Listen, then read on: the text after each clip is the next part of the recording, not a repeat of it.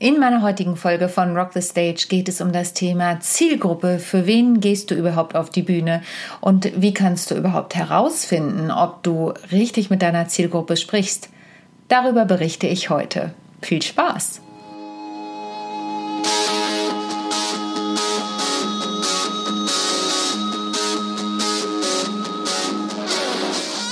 Rock the Stage, der Bühnenpodcast. Interviews, spannende Einblicke und Backstage-Informationen von und mit mir, Sonja Gründemann. Viel Spaß bei der neuen Folge.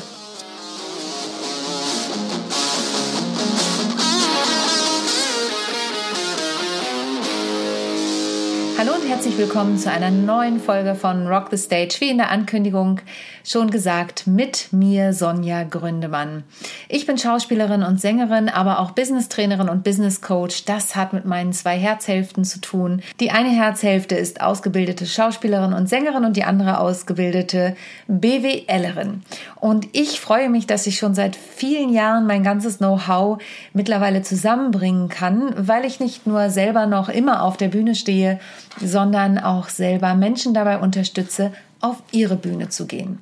Und was mir dabei immer wieder auffällt, ist, dass diesen Menschen ganz oft nicht klar ist, wer ihre Zielgruppe ist.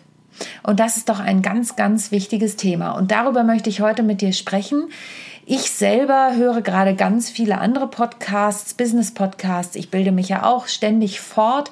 Und ähm, da fällt mir immer wieder auf, wie sehr das Thema Positionierung gerade bei vielen Menschen, bei vielen Unternehmern im Fokus steht. Vielleicht fällt es auch nur mir so auf, aber Positionierung ist ja ein ganz, ganz wichtiges Thema. Vor allen Dingen, wenn du beispielsweise dabei bist, dein Unternehmen zu gründen oder dein Unternehmen auch neu auszurichten. Und die Positionierung für die Bühne ist eben, wer ist dein Publikum? Und dabei ist es auch wieder egal, ob das die Schauspielbühne ist, wenn du eigene Programme schreibst, oder deine Präsentationsbühne, denn auch Präsentationen oder Vorträge schreibst du ja selber. Im Idealfall.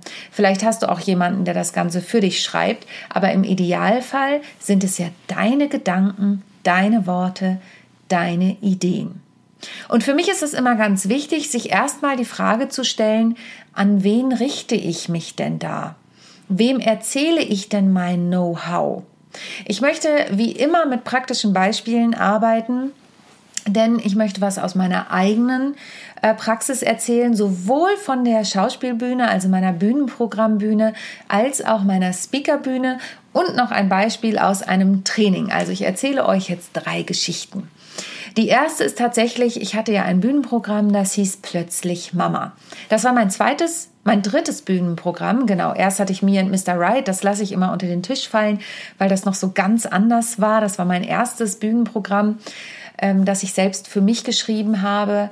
Dann habe ich ja typisch Frau geschrieben, was ich bis heute noch spiele. Übrigens darf ich wieder auf die Bühne am 23.08. in meiner Heimat in der Lüneburger Südheide in Wittingen. Der Kulturverein hat mich eingeladen und da werde ich ein Open Air spielen. Das nur am Rande. Wenn du weitere Informationen dazu möchtest, dann schau gern auf typischfrau.de vorbei.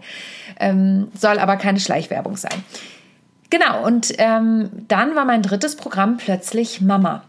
Und plötzlich Mama habe ich geschrieben, kurz nachdem meine Tochter auf die Welt gekommen ist, in dem wahnsinnigen Irrglauben, dass ich ja ganz viel Zeit habe, habe ich gesagt, klar, ein Jahr nachdem meine Tochter auf der Welt ist, ein Jahr und zwei Monate genau gesagt, ähm, später habe ich die Premiere gehabt zu plötzlich Mama. Ja, Abgesehen von den ganzen Dingen, die drumherum her passiert sind, in einer der letzten Podcast-Folgen zum Thema Stimme habe ich schon erzählt, dass die Premiere mit einer Bronchitis war, war es so, dass ich im Nachhinein festgestellt habe, dass das nicht zielgruppenkonform war. Denn ich war junge Mutter. Mit dem Unterschied, dass ich selbstständig war und sowieso, ich stand nach acht Wochen nach der Geburt meiner Tochter das erste Mal wieder auf der Bühne. Nee, stimmt gar nicht. Vier Wochen nach der Geburt meiner Tochter und vier Wochen davor stand ich das letzte Mal auf der Bühne. Ganz einfach, weil es ja mein Job ist. Und ähm, dann habe ich gedacht, dieses Stück finden bestimmt ganz viele schwangere Frauen lustig und Frauen, die auch gerade ein Kind frisch geboren haben weil es ging ganz viel um Windeln und äh, Milch und abpumpen, nicht abpumpen, Flaschen, ähm, Schwierigkeiten mit anderen Müttern. Gut, die hat man auch im späteren Alter noch. Das kommt jetzt in Alltagswahnsinn eher vor. Aber was mir nicht bewusst war, ist, dass natürlich nicht jede frisch gebackene Mutti so verrückt ist wie ich und auch frühzeitig rausgeht und auch frühzeitig wieder auf die Bühne geht und unter Menschen geht im Sinne von auch mal abends das Kind bei einem Babysitter zu lassen ähm, und dann auszugehen. Und selbst wenn sie das macht, was ja total legitim ist, das nicht zu tun, dann ist ja immer noch die Frage, hat sie dann Lust, sich mit diesen Themen zu beschäftigen, mit denen sie sich sowieso schon den ganzen Tag beschäftigt? Und da hatte ich einfach einen klassischen Denkfehler. Und wir haben das festgestellt, dass das Thema bei allen, die da waren, total super ankam und die auch immer hinterher kamen und gesagt haben, ich habe mich hundertprozentig drin wiedergefunden. Aber viele eben einfach gar nicht gekommen sind. Es waren auch Omis dabei, die gesagt haben, genau so geht es meiner Tochter gerade. Aber es war schwierig, das Stück an den Mann zu bringen und Publikum ins Theater zu holen. Warum?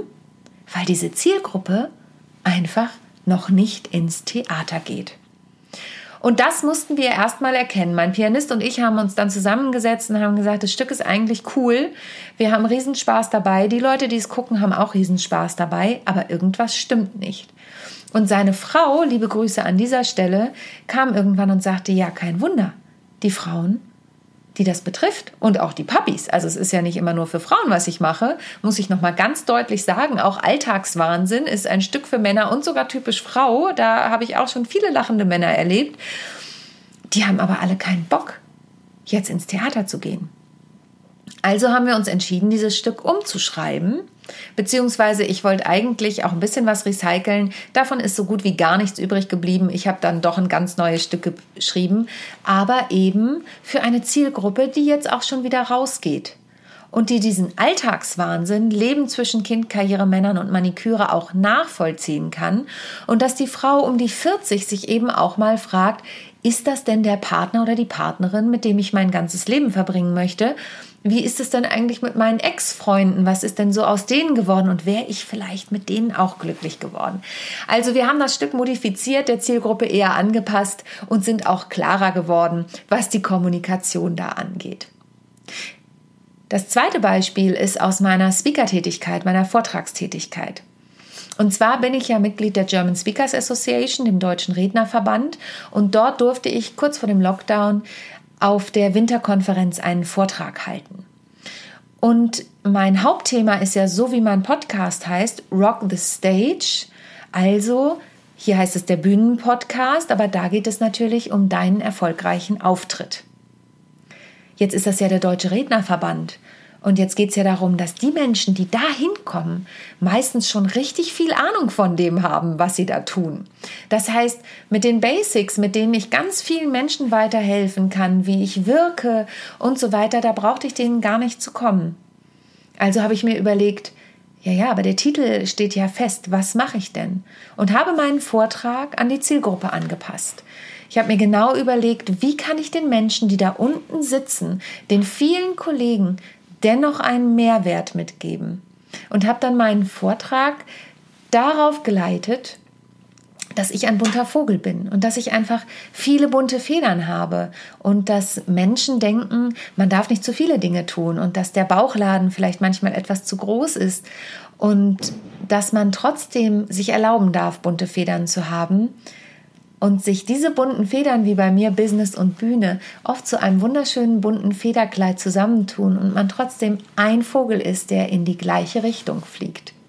Das ist so ganz kurz zusammengefasst die Key Message, die ich da in diesem 20-minütigen Vortrag rübergebracht habe. Und ich habe ganz tolles Feedback von den Kollegen bekommen.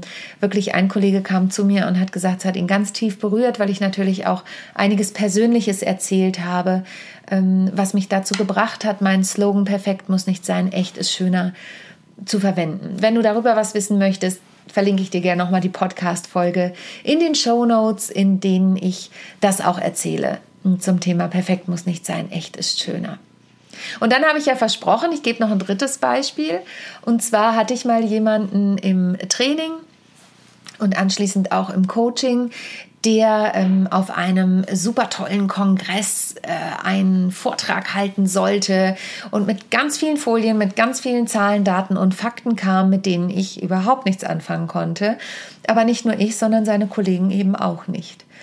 Und dann haben wir erstmal geschaut, wer ist denn deine Zielgruppe, die da sitzt? Und was ganz, ganz wichtig ist, ist oft die einfache Sprache. Denn natürlich gibt es Vorträge, die ich vor einem Publikum halte, das auch ein Fachpublikum ist. Und dennoch, ein Fachpublikum weiß nicht immer deinen genauen Fachbereich, deine genaue Nische mit jeder Einzelheit. Und da schadet es nicht, wenn du deinen Vortrag nochmal drauf überprüfst. Wer ist da wirklich mein Publikum? Sind das alles solche Fach, Entschuldige bitte, es ist nicht despektierlich gemeint, aber solche Fachidioten wie ich, die genau wissen, wovon ich rede? Oder sind da auch Menschen dabei, die ich trotzdem erreichen möchte, die eben nicht so viel theoretische Ahnung habe, haben. Und das haben wir damals miteinander gebaut. Und ich möchte noch ein zweites Praxisbeispiel geben. Ich habe gerade Physiker auf Vorträge vorbereitet, auf Online-Vorträge. Und glaub mir, Physik ist nicht meine Leidenschaft. Ich habe Physik abgewählt in der neunten, nach der neunten Klasse, als es ging. Und diese Vorträge, die haben die Leute so toll gestaltet, dass sogar ich was verstanden habe. Denn sie haben Geschichten erzählt, sie haben Metaphern gefunden und sie haben die einfache Sprache genutzt. So, dass auch ich als Laie auf dem Gebiet, und ich war da auch mit unter anderem die Zielgruppe, verstanden habe und sogar begeistert war von dem, was sie da erzählen. Und deshalb möchte ich dir den Tipp geben, bevor du einen Vortrag hältst, bevor du ein Bühnenstück schreibst, bevor du, und jeder Vortrag ist ja irgendwie auch ein Bühnenstück, bevor du eine Präsentation machst und selbst, wenn du eine Präsentation vor deinem Team als Führungskraft machst oder vor deinen Teammitgliedern als Mitarbeiter, mach dir genau Gedanken, wer sitzt da vor dir, worum geht es, was ist deine Kernaussage und wen möchtest du damit erreichen und begeistern. Begeistern ist wieder das Stichwort. Ich hoffe, dich hat diese heutige Folge begeistert. Ich bin ja immer ein Freund von Quick and Dirty, deshalb ist die Folge für heute auch schon wieder vorbei. Ich hoffe, es hat dir gefallen. Dann hinterlass mir gerne eine Bewertung bei iTunes ähm, und empfehle es weiter. Erzähl deinen Freunden, das ist ein cooler Podcast. Trag dich gern für meinen Newsletter ein auf meiner Homepage www.sonja-gründemann.de oder schreib mir eine Nachricht auf einer der vielen sozialen Medien. Folg mir da oder befreunde dich mit mir. Ich freue mich auf jeden Fall auf dich und freue mich besonders, wenn du wieder einschaltest, wenn es heißt Rock the Stage, der Bühnenpodcast. Bis zum nächsten Mal. Tschüss.